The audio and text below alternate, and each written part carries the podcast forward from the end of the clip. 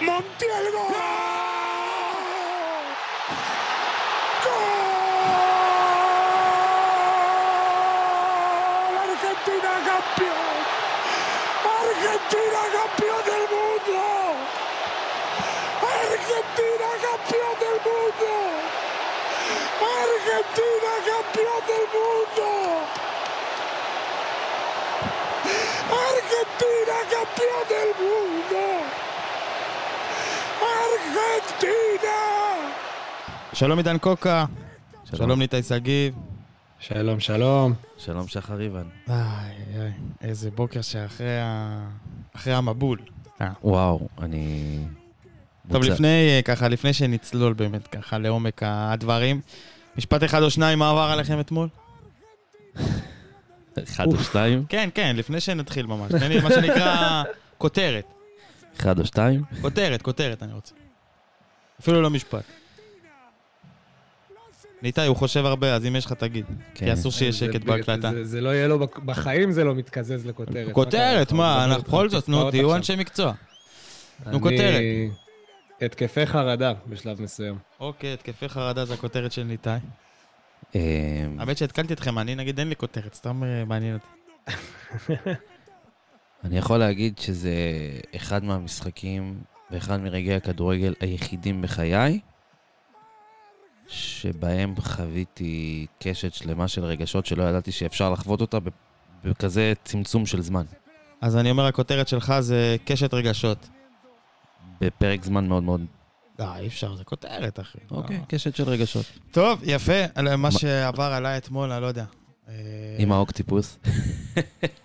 האוקטופוס. לא מאשים אותך, אחי. האוקטופוס.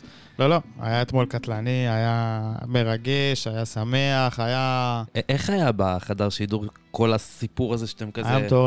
היה מטורף, באמת. זה היה אתמול... תכלס, סערת רגשות נראה לי, זה מה שכולם חוו, לא משנה אם היה צד או לא היה צד.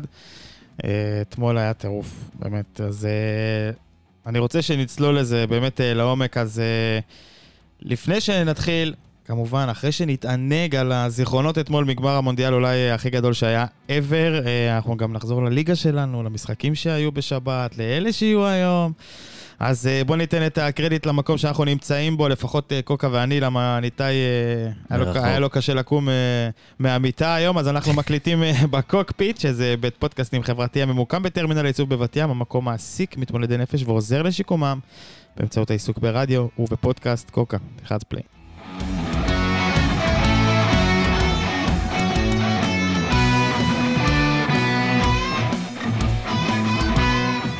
טוב, אז יאללה, אז עכשיו אפשר להגיד קצת יותר מכותרת. בוא נגיד את הכותרת האמיתית, מסי עשה את זה. כן, פשוט מאוד. הוא עשה את זה, זה... אני חושב כאילו גם אלו שיותר אהבו או יותר התחברו, וגם אלה שפחות, זה היה איזה משהו שהיה נדרש לכדורגל, באופן כללי. נדרש, משהו אני לא אוהב את האמירה הזאת שלך, כמו שאמרת, העולם חייב למסי מונדיאל. אני לא אמרתי את זה. אמרת אתה, העולם חייב למסי מונדיאל. יהודה אמר את זה. אתה אמרת את זה, פה יש לנו את זה מוקלט, אבל אני לא מתחבר לדברים האלה, אין דבר כזה מגיע, לא מגיע. הוא לקח את זה. לא, בסדר. לא מגיע לך כלום בספורט אם אתה לא לוקח אותו. אם אתה נכנס לספציפי הזה, כן, אני מדבר על מבחינה רגשית. מבחינה רגשית, רגע, שים את המבחינה מקצועית וזה שאתה בא ואתה... אין שום דבר שמגיע. אתה צריך לבוא ולקחת, אין ספק.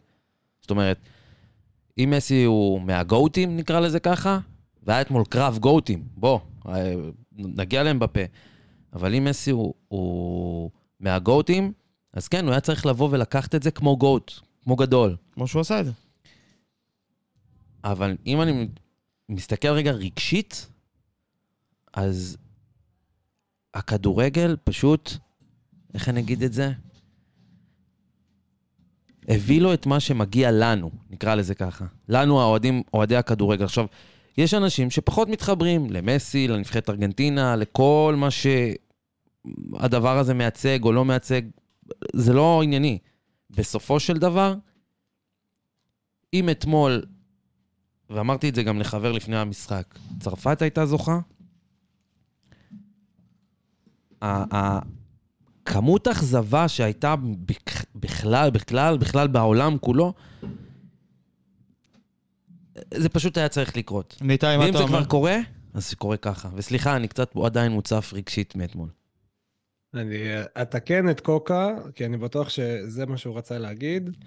העולם היה צריך את הקלוז'ר הזה. עולם הכדורגל היה צריך את הסגירה. באמת, כאילו, הצדק הפואטי במובן מסוים, למרות שיש מי שיחלוק עם חלק מההחלטות בטורניר הזה, שאולי טיפה העיבו, אבל היה פשוט צורך, כל ההשוואות האלה, נראה לי, העיפו את כולם, בעיקר צד אחד, אבל גם את הצד הניטרלי, הרוב הדומם שלא ידע לאן להשתייך, זה שראה את הטורניר הזה וראה את מסי ביכולת של, לא יודע, 7-8 שנים אחורה, חוזר לעצמו. אגב, אני חייב לדחוף את זה דווקא עכשיו. מסי השנה עם מעורבות ב-38 שערים אנחנו בחודש דצמבר, שתהיו בעניין. כן? זה עונה של שיא הקריירה. זה עונה של 2011-2012, או משהו, הוא חזר עשור אחורה.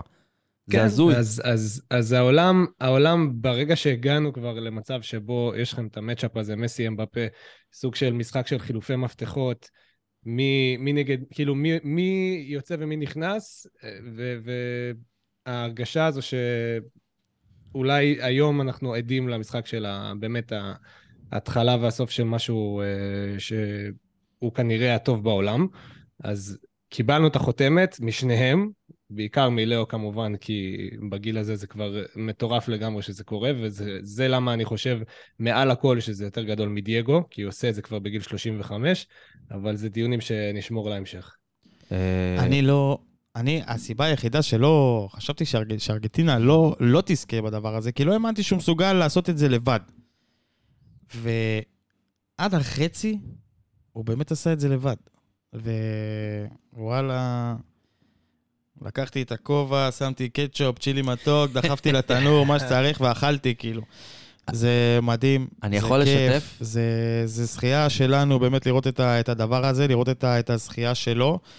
אתה יודע, לא צריך את המספרים האלה של כמה הוא מעורב בשערים, וזה, אתה יודע, זה לא רלוונטי. אתה יודע, בסוף אתה רואה את זה, איך זה נראה על הדשא, ומסי נתן מונדיאל של החיים, ומסי נתן באמת את הסגירת מעגל, שבאמת אולי עולם הכדורגל היה צריך, לא משנה אם אתה בצד של רונלדו, בצד של מסי, אחד מהם כאילו היה צריך לזכות במונדיאל לפני שהוא פורש, זה היה חייב לקרות, ומסי בא ועשה את זה, וכל הכבוד גם לכל החבר'ה שעשו את זה איתו ביחד, בסופו של דבר הגיע גם חוליאן, הגיע גם די מריה, ואם ניכנס אולי קצת למשחק עצמו של אתמול, נראה לי לא יודע, למרות שהמשחק איכשהו התפתח, היה קצת מוגזם החילופים האלה, של ז'ירו ושל דמבלה.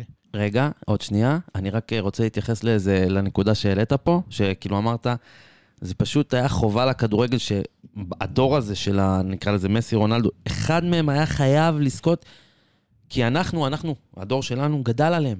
אנחנו גדלנו עליהם. עכשיו, גדלנו עליהם ואיתם, בוא, מסי מלווה אותם. גדלנו איתם. בדיוק, אני אומר, גדלנו עליהם ואיתם ביחד. רונלדו איתנו מ-2003, מסי מ-2005, גדלנו איתם ביחד. וזה היה סופר לא הגיוני גם, שאנחנו היינו מפספסים, אנחנו, הדור שלנו, זה היה כאילו כמו החבר'ה שגדלו על קרויף, וקרויף לא זכה בשבילם בגביע העולם. בסדר? זה היינו אח. אני מדבר על החבר'ה שנולדו בשנות ה-70, והם פריקים של כדורגל הולנדי, כי זה מה כאילו, אני אומר, זה פשוט מאוד מאוד רגשי, ואני לא חושב שהוא יותר גדול מדייגו, או לא דייגו, כאילו כל הזמן עשו את ההשוואות, גם מסי, רונלדו, ואתה יודע, אתמול, ודיברנו על זה לפני ההקלטה, דורופמן, דיבר עם אורן יוסיפוביץ' ממש כאילו, בסוף המשחק באיזשהו לייב, והוא אמר דבר מאוד מאוד נכון, והסתכלתי על זה, ופתאום נפלה לי איזושהי הבנה מסוימת. והוא אמר, וגם שרון דודוביץ' אגב גם דיבר על זה אחר כך, בחדשות הלילה, כאן. והם אמרו בערך את אותם דברים, מסי לעולם לא יהיה דייגו. דייגו זה דייגו, אבל אתמול מסי כתב את הסיפור שלו. אתמול הוא כתב את הסיפור שלו, ובסוף של הסיפור הזה, הוא בעצם לא עובר את דייגו, זה מסי, זה הסיפור שלו, אבל הוא ליד דייגו. זאת אומרת, יש את דייגו, ויש את מסי, ויש מקום לשניהם, ודורופמן הגדיל ואמר, איזה כיף לי כארגנטינאי שיש לנו את שניהם. אז אני לקחתי את זה אפילו יותר חוק, ואמרתי, בונה, זה כמו שיש לך עכשיו את האולימפוס, בסדר? ובאולימפוס יש לך את השולחן העגול הזה של האלים, יש לך גם אלי משנה כאלה וזה, אבל בשולחן העגול הזה, אין ספק שיושב שם דייגו, ויושב שם פלא, ויושב שם גם מסי, אתמול הוא התקבל סופית לשולחן הזה של האלים הגדולים ביותר, ואני אגיד יותר מזה, אחרי אתמול, אין לי ספק בכלל שגם אמבפה יצטרף לשם. כל אחד ייקח לעצמו איזה עוד אלים יכולים להתקרב לשולחן הזה. מבחינתי, אלה השלושה שיושבים בשולחן אלי הכדורגל הגדולים ביותר. אז בוא נדבר על אמבפה, ששם 3 שערים, ובכל זאת הפסיד את המשחק הזה. מלך שערי הטורניר.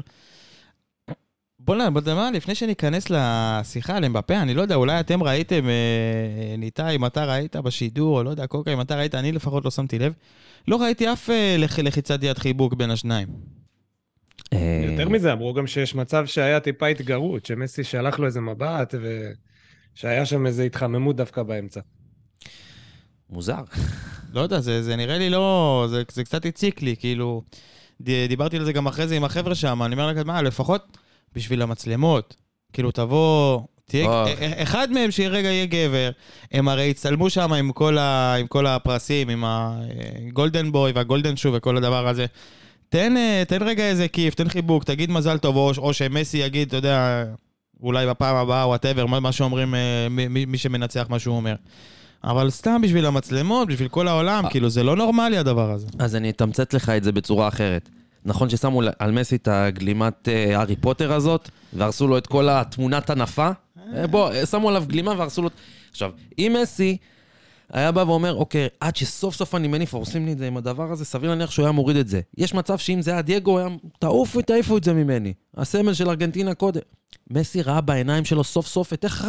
לא מעניין אותי ישר, וזה גם מה שהיה בטורניר. אני לא יודע אם שמת לב. אז למה אמבפה לא בא ולחצי? רגע, שנייה, אני כבר מגיע לאמבפה. זה גם מה שהיה בטורניר, ובגלל זה הם גם שניהם מהגדולים ביותר. לא מעניין אותו. הוא רוצה להניף. לא מעניין אותו אם הוא קורא לו טמבל בשידור. לא מעניין אותו מה שמים עליו. הוא מגיע לגביע הקדוש ויניף אותו. אז למה אמבפה לא בא? אמבפה? הרגע סיים, כאילו זה היה לי נראה מהצד גם מאוד הזוי. הבן אדם קבל פרס נעל הזהב, הוא הרגע נתן את המשחק הגדול בחייו, והוא לא זוכה בגביע העולמי, בגביע הנחשף, במה שיכול לשים אותו גם בשורה ההיא, וזה רק מראה לך, כאילו, מעניין אותי עכשיו לדברך מישהו אחר?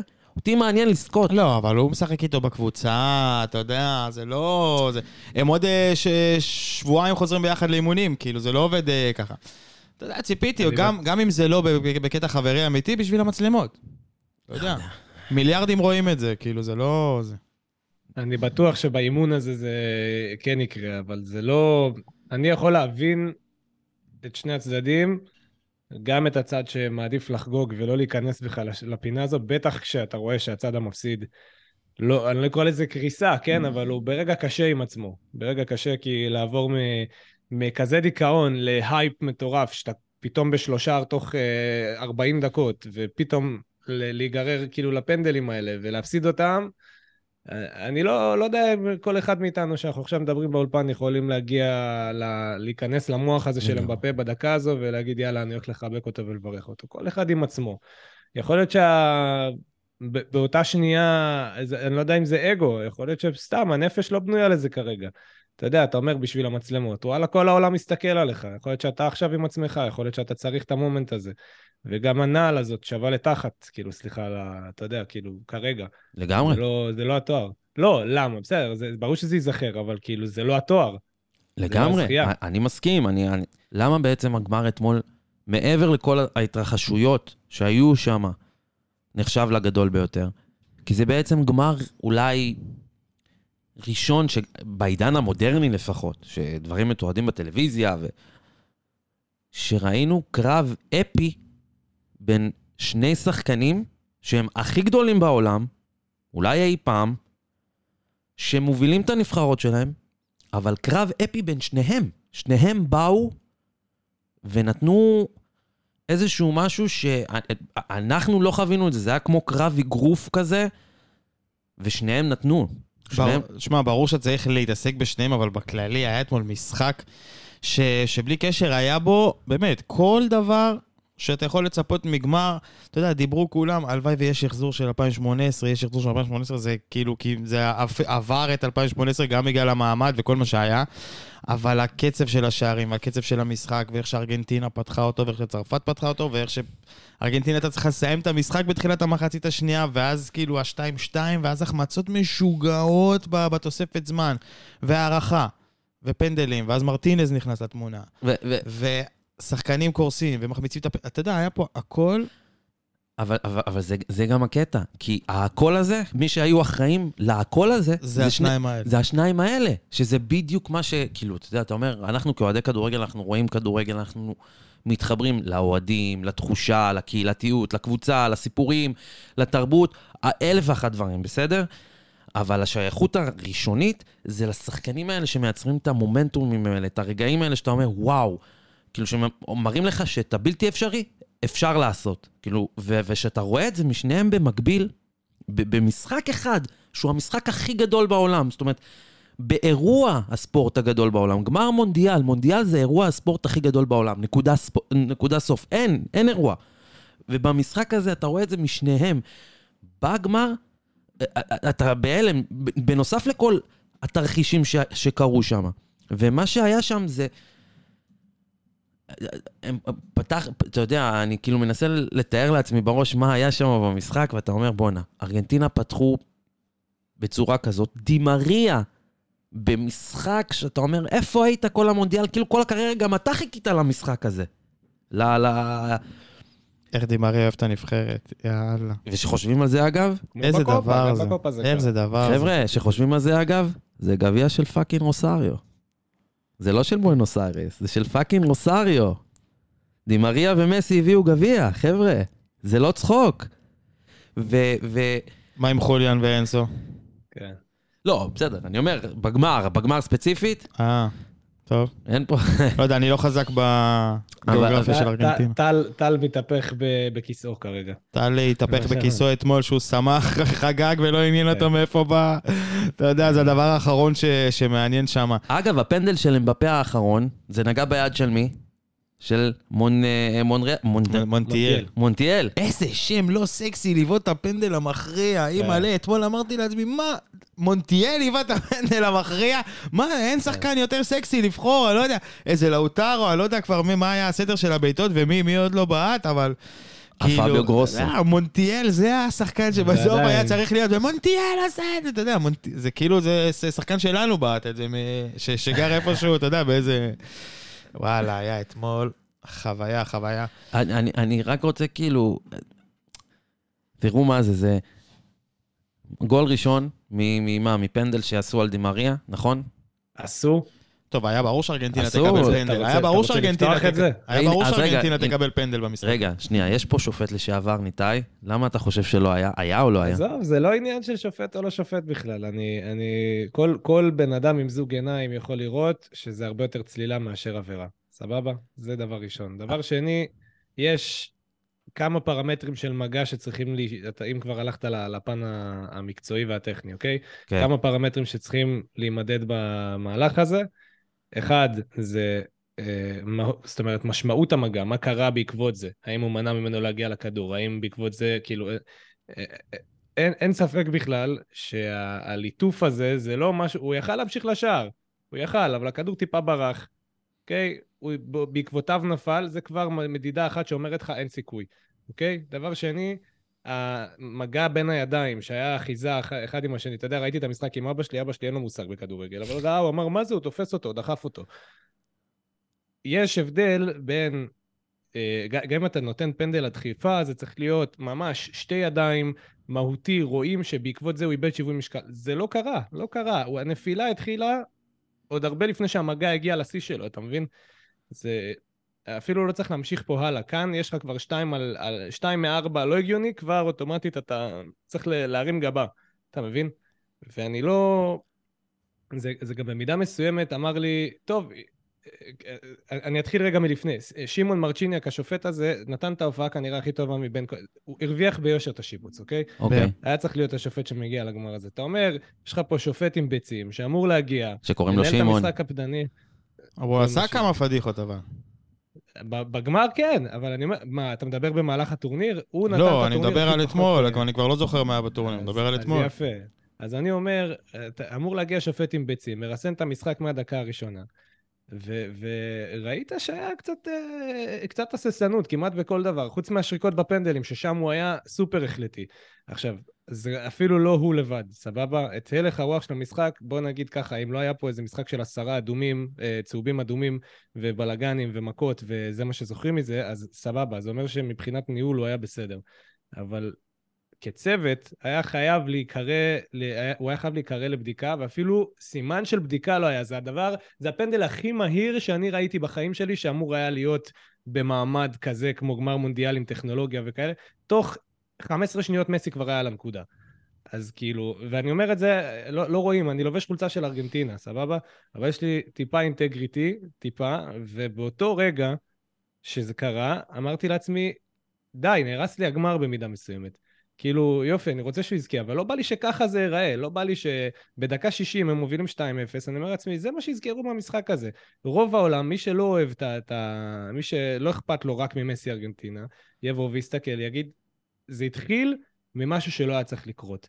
וזה לא הקלוז'ר שהגיע לו, ובחיי שהגמר מבחינתי התחיל מהגול המצמק של אמבפה, אולי גם בשביל כל חובב כדורגל לגיטימי וניטרלי, אבל כאילו, התעוררתי, מהתרדמת שלי ומהחצי בסה שלי, כשהם בפייב, כי אמרתי, אופה, התחלנו אמיתי. אז רגע, הוא גם עצר להם שתי התקפות מתפרצות, אחת גם קריטית עם קומן, שזה היה 3-2, כאילו, והוא עשה את זה פעמיים, התקפה אחרי התקפה, לא יודע מה היה הסיפור שלו, למה הוא הכריח לעצמו לשרוק ולשלוף צהוב. והיה זה גם קטע שהוא בא לספסל, והתעקש להוציא כרטיס צהוב לג'ירו שכבר יצא על הספסל. תגידי, לא תדע, אולי הוא אמר משהו לשופט הרביעי, אולי זה שטויות. שהשופט הרביעי יוציא. מה זה משנה, הוא כבר לא יחזור. השופט הרביעי אין כרטיס. זה אני אומר לך גם בתור אחד שהיה על הספסלים, הרבה פעמים בחיים שלו.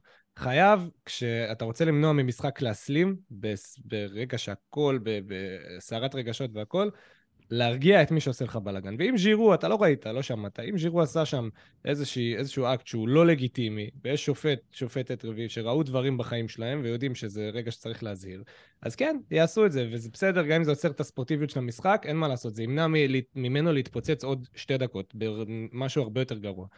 אז רגע, דיברנו על הפנדל, ואז הגיע השער השני, שעכשיו, בכל אותו הזמן, ארגנטינה לוחצת מאוד את צרפת, לא נותנת לה לעשות כלום, באמת, אתה לא ראית את צרפת במגרש, שהגיע השער השני שהתחיל מחילוץ כדור, שהגיע למקליסטר, מביא למסי שבנגיעה, בטאץ', נתן לאלוורז, ממש במעין החלקה כזה, שאתה אומר, בוא'נה, איך הוא ראה את המהלך הזה בעיניים, כמה צעדים קדימה, אלוורז בנגיעה שולח את מקליסטר שממשיך, כאילו גם, וזה גם כל הקטע של מסי הפעם, הוא הדביק את כולם בגאוניות משחק שלו או משהו כזה, כי מקליסטר שנותן למסי וכבר מתחיל את הריצה פנימה, הוא ממשיך את הריצה שלו קדימה, כאילו מעין הוא רואה את המהלך שמתבשל, זה היה פשוט יפהפה לראות, ואז די מריה שם הוא מבשל כמובן לדי מריה, שלא מחטיא, והתפרצות רגש, שמחה, בלגן, טירוף, מה שתרצו, ומגיע דשאן, ואני אמרתי, בזמן המשחק, אמרתי לחברים, אמרתי, תקשיבו חבר'ה, זה המשחק האחרון שלו, הוא לא דופק חשבון, הוא לא דופק חשבון מתי הוא מוציא, זה המשחק האחרון שלו, אם משהו לא הולך, עכשיו הוא עושה את השינויים, הוא עושה 2 חילופים, עוד לפני המחצית, דקה 40, שהוא מוציא את 2 מהכוכבים הכי גדולים שלו במהלך כל הטורניר הזה. זהו, אני קצת חשבתי שזה היה מעט מוגזם באותו רגע, אני עדיין חושב שזה היה מעט מוגזם באותו רגע, אבל למי אני שאני אחלוק על זה שאתה יודע, כאילו. הסתכלתי על זה, ואמרתי, בונה, איזה, כאילו, כי אני אומר, אין לו הרי מה להפסיד. לא, לעשות את החילופים האלה זה סבבה, אבל לא הבנתי, אתה יודע, שזה בסופו של דבר היו 2 שחקנים על 2 שחקנים, על אותן העמדות, אותו דבר, מבחינת התפקוד, הוא הזיז את ה... הוא שינה קצת המערך, עשה מה שצריך. פתאום ראית את אמבפה באמצע, לא בצד. אבל זה כאילו במרכאות אותם השחקנים, זאת אומרת, החלוץ, שזה תורם, השחקן כנף, שזה קולו מואני, אתה יודע, וזה היה כאילו כזה. אז לא הבנתי בדיוק מה הוא ניסה לעשות, ואז ובתכלס אני לא יודע כמה זה עבד, כאילו אני לא יודע כמה החילופים האלה עזרו, כי עד הפנדל בסופו של דבר לא קרה הרבה. צרפת לא באת על השאר כל המחצית, כמעט עד דקה 50 ומשהו לא באת על השאר בכלל. אבל זה כל היופי, כי אני הסתכלתי על זה, הנה תראה איך אתה מסתכל על זה, איך אני מסתכל על זה, אני הסתכלתי על זה בתור קטע שאמרתי, בונה, איזה, קודם כל הכבוד לו, ובית מדובר באחד המאמנים הכי גדולים אי פעם בעולם. אי פעם אמר לעשות, מה לעשות? בן אדם הגיע ליורו, 2 גמרי מונדיאל, לקח מונדיאל, לקח אליפויות עם קבוצות, באמת, מאמן נדיר. וכנראה הוא, הרי הפנדל גם היה, נתקדם קדימה, ותכף נגיע לזה, הגיע מחצית שנייה, צרפת עדיין לא משחקת, ובאמת מגיע פנדל מקרי, שאוטמנדי במקום להעיף את הכדור, מנסה להשתלט עליו, אבל בשביל זה הוא הכניס את השחקן הזה, בשביל ללחוץ עליו, ואני לא יודע, מה שנקרא, לגרום לפנדל, שיגרום איזשהו לחץ, ומבפה שם את הכדור, שם אותו בפנים, אחר כך מגיע עיבוד כדור של מסי, דקה אחר כך, זה הזוי שאני מדבר את זה, כאילו אני אומר, בוא'נה, מה היה פה? אתה טק טק טק טק, ואנחנו יושבים, אנחנו תעיפו כדורים, ואיכשהו זה מגיע עוד הפעם לתורם, ואז הם בפה, בעיטה מהאוויר, הוא הכין את הגוף שלו בכזאת מושלמות. אני אתמול עלתה בי... הרבה לפני שהכדור הגיע לרגל שלו, כשהוא היה באוויר שזה גול. בדיוק, נכון, נכון, נכון. היה איזה שנייה וחצי כזה שאתה אומר, אוקיי, זה גול. כאילו, אתה מראש כבר אומר, הוא בועט לפנימה. אתמול עלתה בי המחשבה, והרבה ככה אמרו לי שזה ניתוח כמעט מדויק. קיליאן אמבפה, זה החלאה של תיארי הנרי וקריסטיאנו רונלדו. תיארי הנרי דווקא לא רונלדו הברזילאי? תיארי הנרי וקריסטיאנו רונלדו. אף אחד לא יכול להיות רונלדו ברזילאי.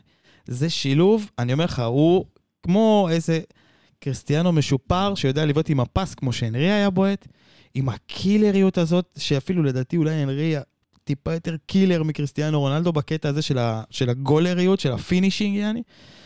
הוא יודע לבוא, אבל כמו שאמרת על הביתה, איך הוא הכין את הגוף, איך הוא ניגש לכדור, אתה יודע, כשהכדור היה באוויר, ידעת שהוא לא הולך לגעת ברצפה, זאת אומרת, בדשא, כאילו. אתה יודע שזה כדור שיבעט מהאוויר, לא יודע אם יצאה הביתה הכי מושלמת, אבל בסוף זה נכנס. הכי מושלמת שהוא יכל להוציא. אמרתי בפרק עם וינסנט, הוא השחקן הכי טוב בעולם, לא חשוב שמסי זכה בסוף בטורניר, קיליאן אמבפה הוא באיפר השחקן הכי טוב בעולם, אנחנו בדרך לשנים של קיליאן אמבפה, כנראה עם ארלינג הולנד, אם הייתה לארלינג הולנד נבחרת נורמלית, אז הוא היה נותן לו פייט גם בגזרה הזאת, אבל קיליאן אמבפה גם נראה שזה אפילו יותר מזה, וכמו שאתה אמרת, אולימפוס, יש מצב שהוא בהחלט הולך, אתה יודע, הוא יהיה שם. הוא יהיה שם. תשמע, הוא כבר עם גביע אחד, והוא כנראה ישבור את השיא שערים של קלוז, אתה יודע. הגול השלישי של ארגנטינה, סתם כאילו זה, אתה ראית שאין להם כוח, הם נופלים מהרגליים. זה הגול בהליכה. כאילו ראית את המשחק, זה הערכה, אתה יודע. ראית בהליכה, אבל צרפת רצו, וזה כל ההבדל. ואחרי הגול הזה, או לפניו, קצת לפניו, סקלוני פתאום הבין שהוא צריך לעשות שינוי. כאילו, לאורך כל המחצית הראשונה, אני הסתכלתי על סקלוני, אפרופו סקלוני ודשאן, והקרב ביניהם, ואמרתי, בואנה, סקלוני גאון, הוא משתק את דשאן, לא משנה מה. ואז פתאום ראיתי איך דשאן עושה לו בית ספר כל הערכה. בשנייה האחרונה זה עבד לסקלוני, החילופים האלה, גם שהביאו לו את הפנדלים, וההצלה של דיבו מרטינס. What the fuck? קודם כל הגיע לפני זה הפנדל, שכאילו... איך? למה פנדל? למה? כאילו, מאיפה זה קרה? עכשיו, לייבו, ראיתי את המשחק הזה עם לייבו, שנייה הרי לפני זה אומר, הוא מוציא את המשפט, איזה סקלוני, לא עושים חילוף לפני קרן. לא עושים חילוף בקרן הגנה, זה קלאסי, ברור, זה גם מה שאמרתי שם, לא עושים חילוף בקרן הגנה. בום, פנדל. אסור לעשות חילוף בקרן.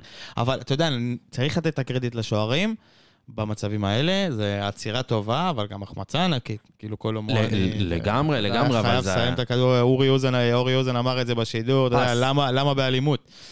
תעשה את זה חכם ונכון, אז בואו, המונדיאל הזה שבר את שיא השערים למונדיאל, אחרי הגמר הזה, אנחנו בני 30 פלוס, בוא נגיד 98, זה המונדיאל האמיתי ראשון שישבת על הטוסיק וראית.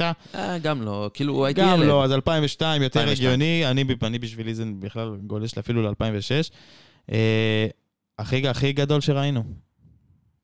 אולי הרבה בזכות הגמר הזה. והסיפורים שהיו פה. הרגע או המונדיאל? המונדיאל. תראה, דיברנו על זה לפני המשחק, אתה יודע, דיברנו על חבר'ה כזה... ואמרנו, חבר'ה, בשביל שקטר תזכור שהמונדיאל הזה היה מוצלח, ארגנטינה חייבת לזכות, כי אם זה לא יקרה, זה יהיה כאילו... צולע כזה, סבבה. לא, הצרפת הייתה זוכה אחרי אתמול, זה לא משנה, זה עדיין היה גדול. אחרי גמר כזה ברור, אבל אני אומר, אם זה במהלך 90 דקות... הסיפור פה, הסיפור הזה של מסי גרם למונדיאל הזה להיות הכי גדול? הסיפור של מסי והסיפור שבאופן שבו הוא... לא הכי גדול, אבל... אני לא חושב. אז מה אתה אומר, ניתאי? באופן שבו הוא הסתיים. זה הגמר הכי גדול. מה בא בשבילך המונדיאל הכי גדול? מה המונדיאל כטורניר? תשמע, אני לא... אני 8 שנים פחות מכם, פחות או יותר, אז פספסתי 2 מהאלה שאתם זוכרים, אבל... בוא נגיד שהייתי די... הסתכלתי על... אם אני מדבר רגע על הטורניר הזה בלבד, הסתכלתי עליו משחק עכשיו, בזמן שאתם מדברים. ורוב הטורניר הייתי כזה, טוב, מה קורה פה בכלל? מה כל הסנסציות ההזויות האלה? כאילו זה המונדיאל הערבי, כל מה שדיברנו עליו, שכל הגדולות התפרקו לנו בבואכה, סוף שלב בתים, וגג תחילת, שאתה יודע, שמינית רבע. אז אני לא יכול לראות את זה כטורניר שוואו, כל האגדות התעלו, היה פה טירוף, וזה דברים שאני אזכור לעוד 40 שנה. הגמר עצמו, כן, היה המשחק הכי טוב בכלל שראיתי. בחיים שלי, בכל ענף שהוא, בכל גמר שהוא, כאילו, אין פה, לא היה לי זמן אפילו להגיב לכל פעולה שקרתה, בגלל שהיה פה גול, התקפה לפה, התקפה לשם, פתאום גול, פתאום עוד איזה החמצה, דקה 123, ראיתם, כאילו, זה יכול ללכת לכאן או לכאן, בהפרש של 20 שניות. אז ברור שהגמר ככלל, כמשחק בפרט, היה משהו, ישות נפרדת מהטורניר, ואני, אתה יודע מה, גם אמרת, התחלת לדבר על מה עם קטאר, וזה היום שאחרי, אני אפילו לא זוקף את זה בשום צורה להם, כי הם לא... הסיבה היחידה שהמונדיאל הזה מתקיים באמצע העונה, ובשיא כושרם של חלק מהשחקנים, במקום בקיץ, אחרי 80 פלוס משחקים, לא יודע כמה, זה נטו העונה, העונה בקטר עכשיו, שחום אימים, כאילו. אז אני לא יכול להגיד, בזכות קטר זה מה שהיה. כן, ארגונית, לא יודע מה, אתה יכול להגיד, זה קטר, אבל... זה לא... הם רק החתימו את זה אתמול עם הקטע הזה של הגלימה בסוף. אני התכוונתי לקטרים, אתה יודע, עם העניין של מסי, אמבפה, נאמר, ששלושתם באו לטורניר הזה מקוטלגים תחת קטר, תחת פריס סן ז'רמן, וכשאני מסתכל על קדימה, מה שרציתי להגיד, שקטר ייתנו את החותמת הסופית לכל הפרויקט הזה, עם השלישייה הזאת, אם גם מסי ואמבפה יחזרו להתחבק אולי בקבוצה, וסוף סוף הפרויקט הזה גם יביא צ'מפיונס. אוקיי. לזה, לשם אני חתרתי. לא משנה, עדיין נראה לי חשוב היה להגיד את מה שאמרתי עכשיו, כי זה פשוט, זה שיח כנראה שהוא לא פופולרי בארץ, אבל ברמה כלל עולמית, כאילו יש מישהו אולי יחשוב לזקוף את זה לזכותם, אבל אין סיכוי. בסופו של דבר, מה אני חושב על העונה הזאת? תראה, דווקא בעיניי, בתור אוהד ליברפול שראה את מאנה וסלח, אחרי אליפות אפריקה, אני יכול להגיד לך שבאמת, דווקא היריבות ביניהם סוג של חיברה מחדש, והעונה נראתה די טוב אחרי ינואר, הם פתאום חזרו לעצמם במלוא הכוח, אמנם סלח היה מפורק, אבל מאנה קיבל ממנו אינסוף כדורים. כן. פתאום היה איזשהו, לא יודע, שיח פורה ביניהם על המגרש, שתורגם לשערים. זה עשה מאוד טוב למאנה, זה פירק את סלח, אז קשה לי להגיד שפריז יכולה בלי אמבפה בשיא כושרו לזכות. אבל... אני מאמין שאתה יודע, דיברנו קודם, הם לא התחבקו, לא היה שום חילופי דברים ביניהם. אני בטוח שאחרי שבועיים של עיכול, אתה יודע, הם יגיעו כל אחד למתחם אימונים, יהיו בני אדם עוד הפעם, יחזרו רגע לקרקע אחרי כל מה שהם עברו. אי אפשר שלא לפרגן לחבר שלך. הם עברו קשת רגשות מאוד, תחשוב מה אנחנו כצופים חווינו, מה אנחנו חווינו תוך כדי שאתה צופה בזה, אז תחשוב עליהם שהם חווים את זה בפועל, כשחקנים, כמישהו שעובדים בזה, זה הדבר שאליו הם מכוונים, זה מה שעומד להם בראש. אז אם אנחנו חווינו כזאת קשת שלמה של רגשות, מה עובר עליהם? אני לא חושב שפשוט עניין אותם באותו רגע, כי שניהם קורצו מאותו חומר, שזה חומר של גאוטים. אני רק אוסיף ואומר, שראינו גם את הקשת רגשות הזאת עליהם במהלך המשחק, וגם בשריקת סיום שלו. שימו לב, למשל מסי, אחרי השער השלישי שלו, בכה, ראו דמעות בעיניים שלו ברמה של כאילו, שהוא לא מאמין שהוא הצליח לעשות, הוא אפילו לא האמין אולי, כאילו, אבל ברגע השחייה, ברגע השריקה, כולם רצים, והיו בחו וזה, והוא מחייך, הוא בשנתי שלו, הוא מחייך, הוא היה כאילו בעולם ריחוף אחר דמיוני של חיוך מטורף. וראינו את זה גם על אמבפה עצמו, שכאילו רק אחר כך הוא ישב על הספסל וכזה הסתיר את הדמעות. כאילו כל המשחק, הוא אמר, בוא'נה, אני פשוט סוחב את הנפש, אני מגשים את עצמי. אז תחשבו מה הם עברו, אני לא חושב שפשוט, כאילו כל הדבר הזה של אני אחבא, זה לא עובר להם בראש באותו רגע, הם קורצו מאותו חומר, הם פשוט רוצים להניף את זה. זה המטרה שלהם. בוא נדבר על השחקנים שבעצם שיחקו את ככה, מישהו מה... לא מעט שחקנים בעצם שיחקו את המונדיאל האחרון שלהם, למי אחרי תתגעגעו, מי יחסר לכם? ניתאי? באופן כללי? ניתאי בגלל שהוא רחוק, כל כך הוא פחות מדבר. אני... אתה מדבר מכלל הטורניר? כן, אתה יודע, היו לא מעט שחקנים ששיחקו את המשחק המונדיאל האחרון שלהם, אולי גם מסי בעצמו, זאת אומרת, מי... הוא אמר אתמול שהוא עדיין נשחק. כן, אבל איך תדע, מונדיאל, אם עוד יהיה זה? אתה יודע מה? תומאס מולר. וואו, אוקיי. תומאס מולר. תשמע, זה... אני, כל הנעורים שלי, אתה יודע, בתור נער, ממה אתה מתלהב? מגולים. וכל הנעורים שלי מצאתי את עצמי האוטסיידר שאיכשהו נהנה מהשחקן הכי לא סקסי בביירן, שהיא קבוצה מאוד סקסית, כן? שזה שאין לו יותר מדי, לא יודע, לא את המראה של המכונת על, לא את ה... אולי יש לו קצת פרצוף של רוצח, של זאב כזה, שאוהב בשר. הוא גרמני, אז לא נגיד מה זה מעלה לנו, סתם, לא, נו. כן, אבל איכשהו, לא יודע, אני התאהבתי רק ב... בזה שהוא לא עושה כמעט שום דבר בשביל לשאת את הגול, אבל הוא תמיד נותן את הגול.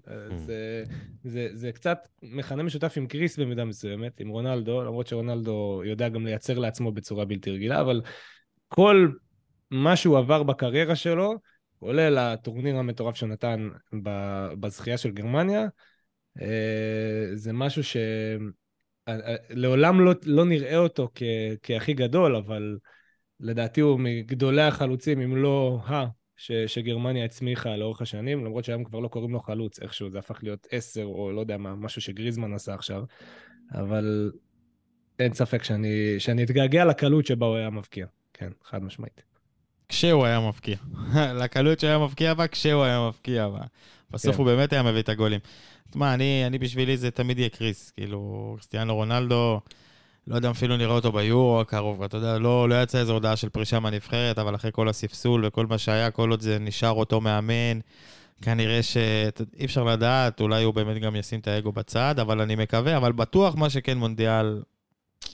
ממנו, אגב, הייתי מצפה שאולי ישלח ברכות, והוא כבר לא משחק במונדיאל, זה לא עכשיו... לך תדע איפה הוא שלח אותם, אני בטוח שהוא שלח אותם. מקווה? אני בטוח שהם, אתה יודע, גם מסתמסים ביניהם והכל. לי בכל אופן, וזה לא סוד שזה, לוקה מודריץ' זה שחקן שאמרתי בגאון, שאם הייתי יכול לקחת את ה-DNA שלו ואת ה-DNA של מסי לשלב אותם, ומה-DNA הזה שיהיה לי את הילד שלי, זהו. זה באמת שחקן, שאין לי איך לתאר את זה, אבל נראה לי אני כל הזמן אומר לך את זה, וגם אני אמרתי לניתאי את זה בכמה הזדמנויות, והרבה חברים שלי יודעים, שאם יש שחקן, מעבר ל... באמת, וזה אני לא מסתיר מעבר לאהבה שלי והעדה שלי למסי וכל מה שהוא עשה, אבל אם יש שחקן שאני רוצה שהילדים שלי ילמדו ממנו, והילדות שלי ילמדו ממנו, זה לשים את הפוסטר שלו של לוקה מודריץ'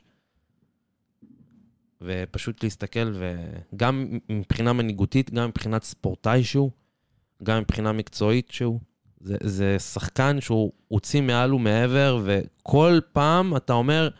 עד כמה הוא כבר יכול להוציא? הוא אמר שהוא לא מתכוון לפרוש מהנבחרת, והוא ישחק לפחות במוקדמות היורו, אם לא ביורו עצמו, הוא אמר את זה. אנשים כאילו לא... בשבילי לראות אותו, בגיל 36.5, לוקח אליפות עם ריאל מדריד, אליפות אירופה עם ריאל מדריד, שהוא... הוא החלק הדומיננטי בה, אני באמת... זה בין זה מה שהיה שם וזה, אבל הוא החלק הדומיננטי בה לדעתי היה אז, ואז מוביל את קרואטיה בגיל 37 כבר, לעוד חצי גמר מונדיאל, זה משהו שהוא, אני לא יודע, אם הוא היה מנבחרת הרבה יותר גדולה, זה נחשב הרבה יותר, וסביר להניח שהוא גם היה זוכה באיזה מונדיאל או משהו כזה. עוד משהו שאתם רוצים להגיד על המונדיאל שהתחיל בסימן שאלה ענק והסתיים בסימן קריאה עוד יותר ענק? עוד משהו שאתם רוצים להוסיף לפני שנעבור לביצה שלנו? אני יש לי משהו להגיד. תראו, עם כל מה שהטורניר הזה הביא, קטאר ומה שגרם על זה מאחוריו, והיו בו המון סיפורים שאתה תופס את הראש, אתה אומר, אתה פאק, איך הסיפורים האלה קורים, והרבה היסטוריות ותתי היסטוריות, ואנחנו נמצאים בעידן שכל פיפס או פופס שקורה, אז ישר אומרים, איך זה היה בעבר, ומשווים סטטיסטיקות, שערים, דקות, 1,001 דברים, אבל בסופו של דבר, יזכרו, לפחות אני אזכור מזה, את הרגע הזה, שבו השופט שורק לסיום, בסיום משחק גמר, שהשכיח את כל הדבר הזה מאחורה, זה עדיין קיים, אבל הוא השכיח את כל הדבר הזה מאחורה, ואולי יחזרו לכל הדבר הזה, זאת אומרת, למונדיאל 78, אחר כך, ברוב השנים, חזרו למה שהיה שם, ומה היה מאחורה, ויכול להיות שיחזרו לכל מה שהיה בקטר, ומה שהיה מאחורי כל האירוח, אבל לפחות, הקלוז'ר הזה שהיה, זה קלוז'ר שאני לא חושב שהיה יש כזה גדול בכל העולם, בכל האנושות, אולי מהסיום מלחמת העולם השנייה. זאת אומרת, היה איזה מעין יש כזה גדול, שזה נגמר. שזה נגמר בשריקת הסיום, תשמע, זו הייתה התפרצות שמחה, שאני לא זוכר עולמית, כזה דבר, מהסיום מלחמת העולם השנייה. מעין משהו ולמה? כי זה היה... היית בשני הרגעים. יכול להיות בגלגולי הקודם. לא, אבל אני מדבר על מבחינת הרגע הזה של... הטוב האולטימטיבי ניצח. כשאני מדבר על הטוב האולטימטיבי, אני לא מדבר בכך על מסי מבפה, אני מדבר על הטוב שהכדורגל סוף סוף ניצח. סוף סוף, מי שמגיע לו על הקריירה שהוא נתן, מקבל את המגיע הזה. וזה נתן... זו דעתי. ומבחינתי לפחות זה, אני חושב שזה סוג של כזה רוגע כזה, זה משרה רוגע שיש, הכדורגל מביא לנו את מה שמגיע לנו, והביא לנו את מה שמגיע לנו, ואתה יודע, לראות את ניקו ומשפחתו בארגנטינה, חבר שלנו שאתה מכיר, לראות אותו מתרגש עם סבתא שלו ועם המשפחה שלו ודומעים, ולראות ולקרום על החברים, יש לי עוד חברים שגרים שם, ולראות את הסרטונים שלהם, ואת האופן שבו הם תופסים את הראש, כפתת בנובמבר שלהם, הם ישבו כזה. זה מה שזה. זה שלהם. זה שלהם, אבל זה שכל כך הרבה אנשים ביחד, בתחושות. זה הכל, וזה הכדורגל. אני רוצה רק להגיד, בנימה האישית, מה לקחתי במונדיאל הזה, וזה משהו שמאוד משמח אותי במידה מסוימת. אם יש משהו שאני אוהב, זה לקרוא הרבה דעות, פרשנויות, ניתוחים, זה חלק מהכיף שלי, להבין את המישור הנוסף של המשחק. המונדיאל הזה, אמרנו לא פעם, כמעט כל פרק, כמעט כל פוסט-מאץ' שראינו גם בתאגיד או בחדשות הספורט, כל דבר, גילינו שכולנו חסרי מושג במובן מסוים, שכל מה שאנחנו יכולים להגיד בעת, לפני משחקים, לצפות, יכול להיות לא רלוונטי בשום צורה, כי 1,001 סיבות, וגילינו מחדש אולי במובן מסוים, עד כמה הכדורגל זה קסם, וכמה הוא באמת יכול להפוך אותנו על הקערה, להפוך אותנו על פי... איבדתי את זה. אני מתרגש בעצמי כבר מרוב המחשבה. אומר, להפוך את הקערה על פיה, ולגרום לנו להגיד מה לעזאזל ראינו, לאן הגענו, איך יכול להיות שתוך 10 דקות כל הדברים האלה קרו, כאילו עברנו עכשיו 100 משחקים.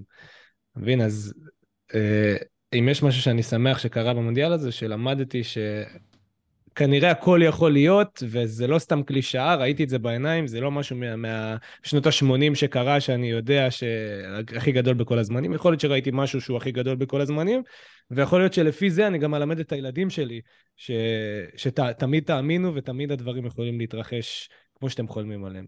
אני רק אוסיף ואגיד לך, כאילו אני מוסיף לדברים שלך, שאתמול קיבלנו משחק בגמר גביע העולמי, שזה, שוב, אמרתי את זה כבר, המשחק הכי גדול שבספורט, משחק הספורט הכי גדול, האירוע הספורט הכי גדול, גמר גביע העולמי, וראינו דברים כאלה דומים בעבר, בגמר ליגת האלופות, בכל מיני גמרים כאלה, לא יודע מה, מנצ'סטר, ביירן, ליברפול, מילאן, אתם תחליטו, אתם, you name it. לא, לא, לא, לא, שום דבר לא משתווה לגמר מונדיאל, לא משנה מה, גם לגמר מונדיאל הכי גרוע. אז אני אומר, וכל פעם מחדש שזה קורה, הדברים האלה היו קוראים בליגת האלופות, היית תופס את הראש, אתה אומר, בונה, יאללה שלך, ליגת האלופות. וזו פעם ראשונה אולי, שאנחנו, הדור שלנו, זכה לראות כזה דבר במונדיאל ועוד בגמר, שזה המשחק, שזה האירוע הספורט הכי גדול בעולם.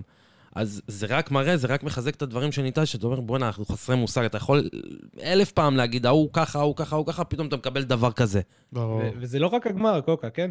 ברור, ברור. מהמחזור הראשון, זה הניצחון של סעודיה, זה יפן, זה דרום קוריאה. מרוקו. זה הנפילה, הקריסה של ברזיל, כן, מרוקו, הקריסה של ברזיל מול קרואטיה, שכולם אמרו, די, זהו, הם מטיילים.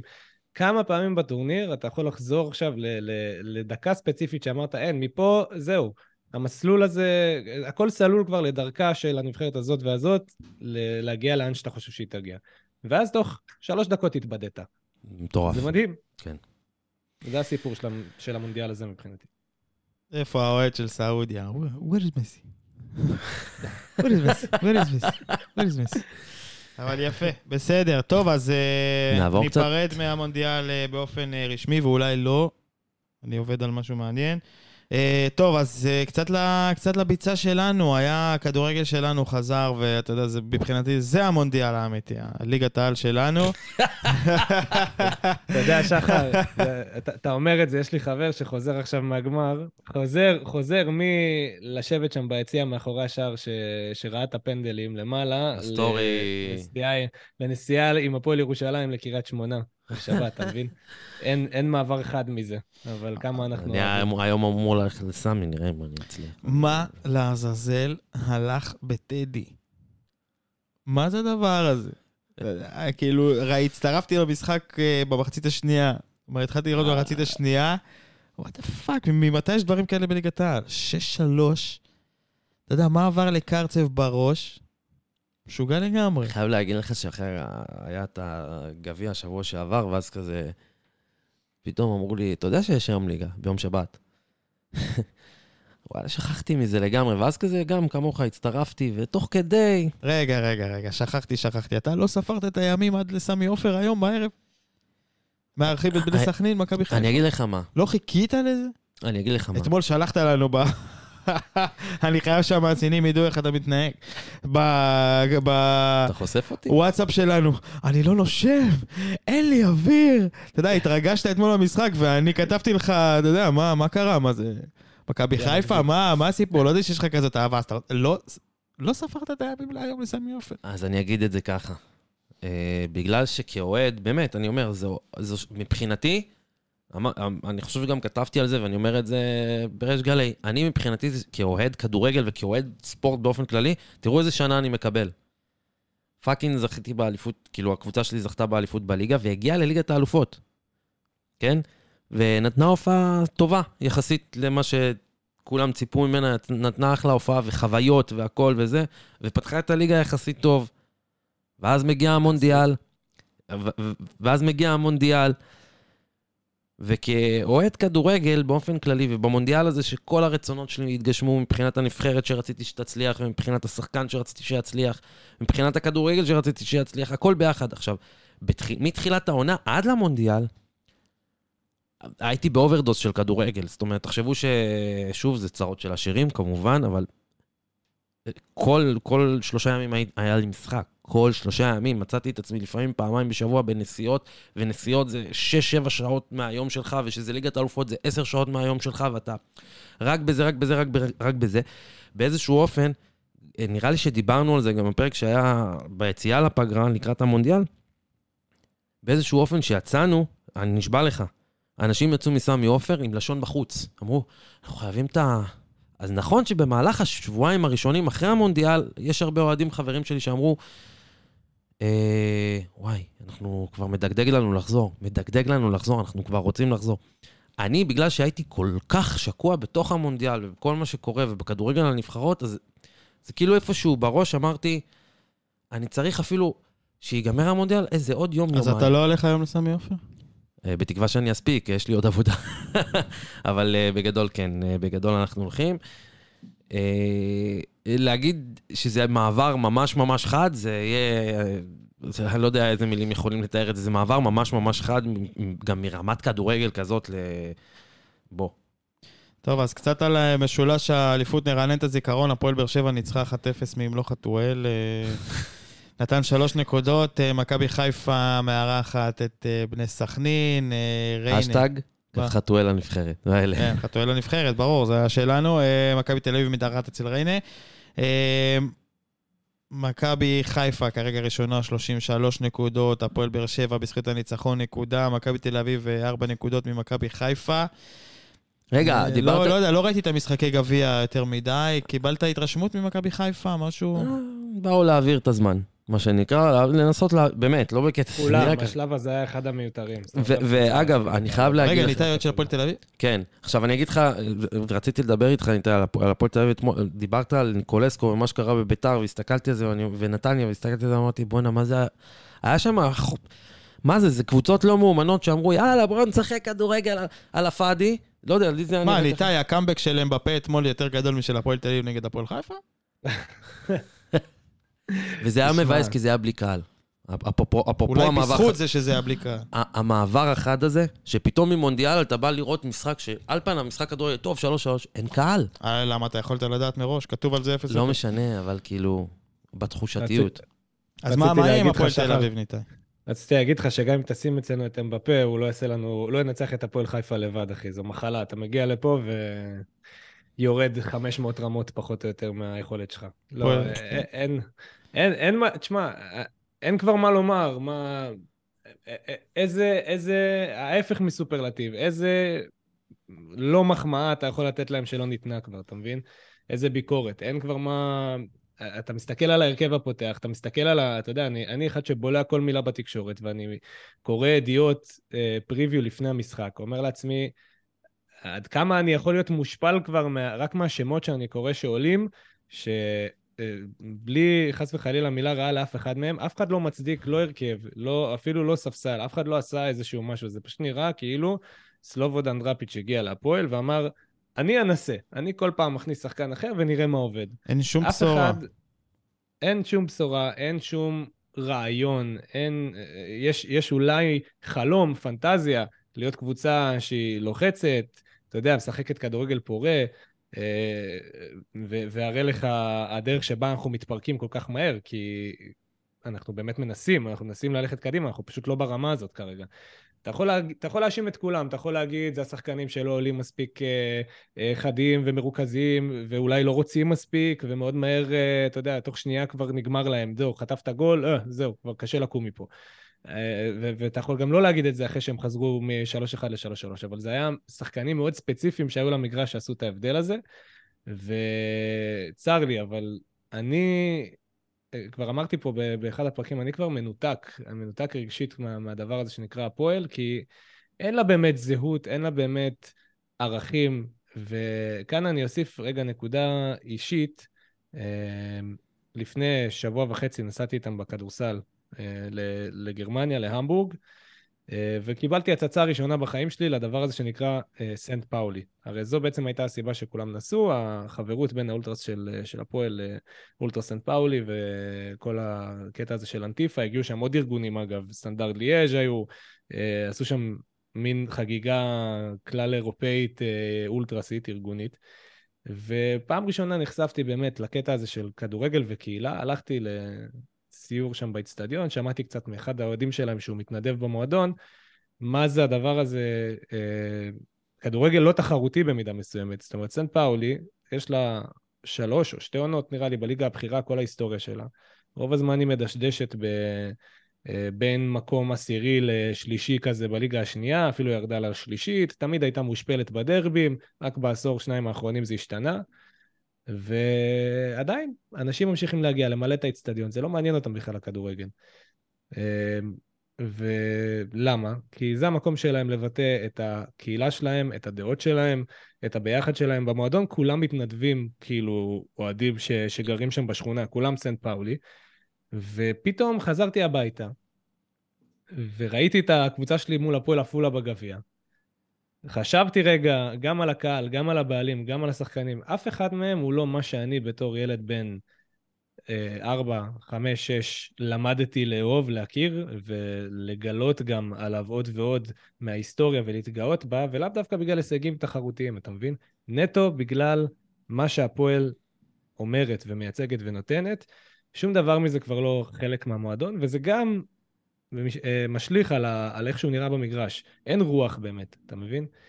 וזה למה אני כבר, אני לא צופה לזה שום דבר, כאילו יש, אתה יודע, חלון של תקווה, שביב של תקווה שאולי זהו נמכרים וזה, עכשיו הניסנובים זזים הצידה, מי יודע, אבל משהו ב10 שנים האחרונות של מה שקרה לו, פשוט גרם לו להיות מועדון אחר. ועל המגרש זה כבר לא משנה לאף אחד, אתה רואה את האוהדים, אתה שואל אותי כאילו מה, אתה לא, זה הקאמבק פה שם, זה בכלל לא חשוב, גם אם היינו מפסידים 4-0 את המשחק הזה, גם אם היינו מנצחים, ולא יודע מה, מגיעים עכשיו לרצף של 3 ניצחונות, זה לא... רגע, זה לא גורם לי לפתח שום ציפיות ועתיד, אתה מבין? עד איזו רמה אתה כבר, זאת אומרת, מחוץ לעניינים, ירידת ליגה, לא משנה לך, כאילו, זה מה שאתה בא להגיד לי. זאת אומרת, לא אכפת לך כבר. כן, כאילו, מה זה מחוץ לעניינים, אחי? אני תמיד שם, זה בדיוק הבעיה, אני לא, אין שום דבר שיגרום לי לא להגיע, אבל אני מגיע, ואדיש, אין רגש בכדורגל הזה. אתה יודע מה קרה לי אתמול, בגמר? מה, אני לא חושב שהגעתי לרמות כאלה ב8 שנים האחרונות, 10 שנים האחרונות, של התרגשות ממשחק כדורגל. אפילו שאני אוהד ליברפול. כאילו, מה שגרם לי שם, בהפועל, בחיים שלי, הצעירים יותר, להתפרץ ולהתרגש וליהנות מזה כל כך, כבר הספקתי לשכוח ממנו ברמה שאתמול גיליתי את הכדורגל מחדש במובן מסוים. אתה מבין? ונכון שזה נבחרות ואין קשר לכל הערכים וזה, אבל משהו בי הפך להיות אדיש לענף בעקבות הנתק הזה. אתה מבין? אז כן, זה כבר לא משנה. אף אחד מהאוהדים, אתה לא תשנה ל-7,000-8,000 איש שבאמת מגיעים כל משחק, אבל רגש כבר לא כך קיים. ומה אני חושב מקצועית, זה כבר לא משנה. אתה חושב, יש לי שאלה שקצת קשורה גם למה שאמרת עכשיו, אתה חושב שזה משהו שיכול מאמן כזה או אחר לפתור? למה אני לוקח אותך? סתם דוגמה.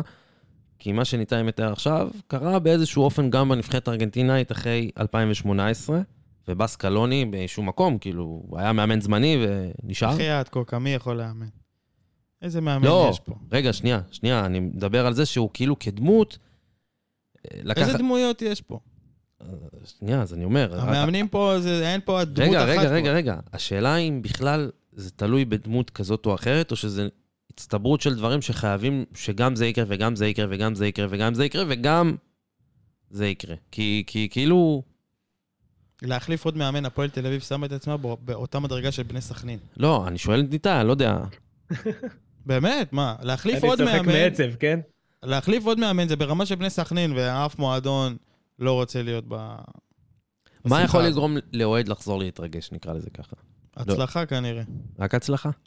לא, אבל מה זה הצלחה? לא, זה לא אומר שאתה אוהד הצלחות או משהו, אבל הצלחה מן הסתם עושה אותך קצת יותר... לא, אני לא סתם שואל את זה, שחר. מהי הצלחה עבור אוהד הפועל תל אביב? סבבה, זה לא רק הישגיות. לא, קצת... לא, טיפה הישגיות גם, אין מה לעשות, אתה מה... לא, ברור, אבל... אז מה זה הצלחה מבחינתך? מה שיחזיר עכשיו עוד, לא יודע מה, במונחי ומימדי בלומפילד החדש, עוד 4,000-5,000 איש ליציאה, ככה, בלנק, כאילו.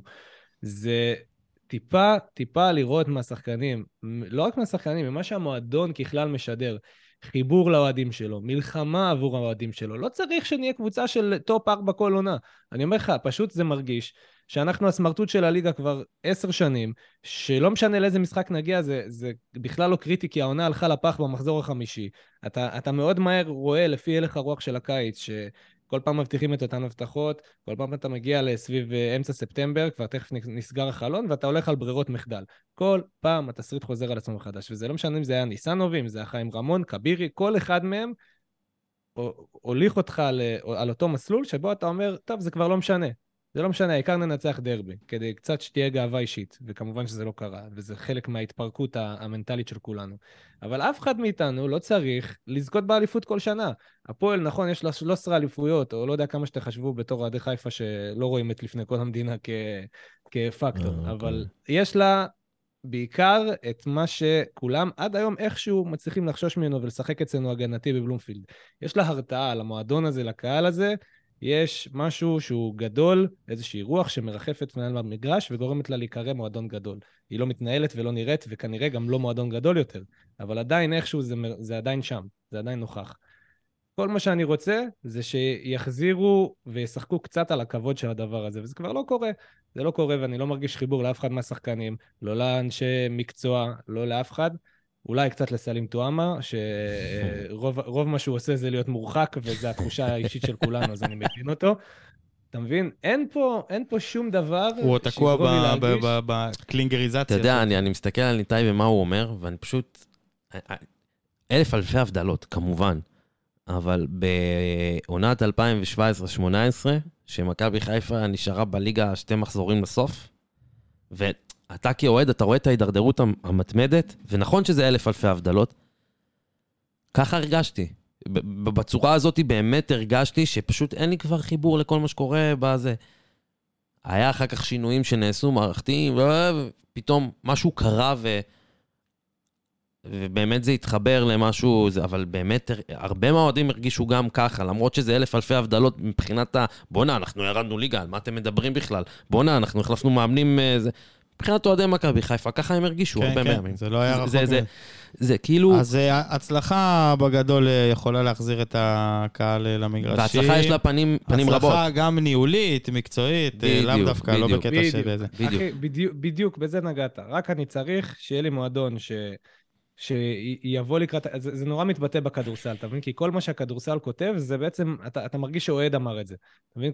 כל פוסט שנכתב בפייסבוק, כל מהלך, לא יודע, אפילו הכרוז כשהוא מדבר, אתה מרגיש שיש פה איזשהו, אנשים קוראים לזה חוג, אצלנו גם בקהל וגם בפוד של הפועל הם קוראים לזה חוג. זה כבר לא חוג השנה כי זה נהיה מקצועני, אבל יש פה משהו שהפועל הקימה, חיה, נושמת מתוכו כל הזמן, ובכדורגל זה כבר לא, זה איזשהו גוף חיצוני שקורא לעצמו הפועל, ואתה תוהה לעצמך מתי זה יסתיים, אתה מבין? זה ההבדל.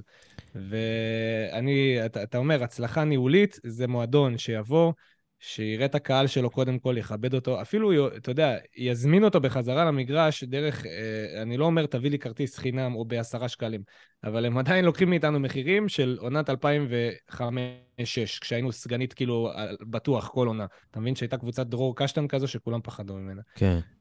חיים בסרט קצת, מה לעשות? אנשים לא מבינים לאיזה מציאות הידרדרנו, וזה מתחיל משם, להביא את האוהדים, להבין שהם הכוח של המועדון, וזהו, משם כבר הכל יגיע. אני חושב שכאילו אם אנחנו מסתכלים על זה, אגב, אפרופו האוהדים, ולהבין שהם הכוח של המועדון, אז תראו כאילו, כל מה שלדעתי גם, מה שקרה עם הסיפור של ארגנטינה במונדיאל, ועם זה אולי נעשה את הקלוז'ר, זה גם כל מה שקרה עם החיבור של האוהדים לנבחרת בחזרה, עם החיבור המאוד מאוד גדול הזה של המשפחתיות, וההרגשה הזאת של כולם בשביל אחד כזה, ואחד בשביל כולם, החיבור הזה קרה מחדש בזכות סקלוני, בזכות כל מה שקרה שם, ועל זה זה מדבר, זה מדבק החיבור הזה, אין מה לעשות, וזה בדיוק כמו שאתה חש כאוהד, נקרא לזה כאוהד הפועל תל אביב, שהחיבור הזה בסופו של דבר זה מה שמדבק ומוביל גם אחר כך להצלחות כאלה ואחרות, עם מקצועיות או עם, נקרא לזה, נפשיות, הצלחות קהילתיות אפילו, וזה משהו שזה, זה, כן, זה... דרך אגב, לפני סיום, אנחנו מסיימים עכשיו? כן. אז לפני סיום, ראיתם את אגוארו אתמול? אגוארו כאילו היה חלק מהסגל, כן, זה הגבר. כל המונדיאל הזה. היה איזה קטע שהוא היה מעלה, עוד לפני שהוא הגיע לקטאר, בשלב בתים, הוא היה עוד בארגנטינה, והוא היה מעלה פייסבוקים לייב עם החבר'ה והאימון, זה הגדיר. לא, באמת כאילו היה חלק מהסגל שם. עכשיו זה היה מצחיק שהם מניפו את הגביע. הוא באמת התאמן איתם גם. ושהם מניפו את הגביע, אז אתה רואה כאילו כולם יושבים כזה, והם באו להצטלם וזה, והגוארו יחד איתם, ואז הילדים נכנסו, ומי היה הבייביסיטר של הילדים של מסי? הגוארו שומר עליהם, עושה איתם צחוקי וזה. תשמע, זה פשוט, זה כאילו בשבילו, זה באמת כאילו, הוא פספס בשנה אחת הרי. הוא היה אמור להיות חלק מהם. הוא היה חלק מהתהליך הזה, אז זה היה יפה לראות שהם מחבקים אותו. זהו, זה... טוב, יפה, סיכמנו מונדיאל, האמת שדיברנו על הפועל, וזה היה לא מתוכנן, אבל היה טוב, אז ניתאי, תודה רבה על העניין הזה. אז ליגת העל חזרה ותחזור עוד היום, ובשבועות הקרובים עד תחזור לליגות באירופה, ואנחנו נחזור לשגרה המשעממת של כל שבת, וראשון, ושני, ועד עוד שבת, ואז ליגת האלופות תחזור, ונמשיך עם השעמום של הכדורגל. ואז בקיץ יש לנו יורו צעירות, ויש לנו מונדיאליטו, ויש מונדיאל נשים. שעמום מרגש. ברור, שעמום שגרתי. אז בוא נגיד תודה למקום שלנו, הקוקפיט, בית פודקאסטים חברתי הממוקם בטרמינל העיצוב בבת ים, המקום מעסיק מתמודדי נפש ועוזר לשיקומה באמצעות העיסוק ברדיו ופודקאסט. ניתאי מרחוק, תודה קוקו. תודה גם לך. היי דמסי, היי דארגנטינה.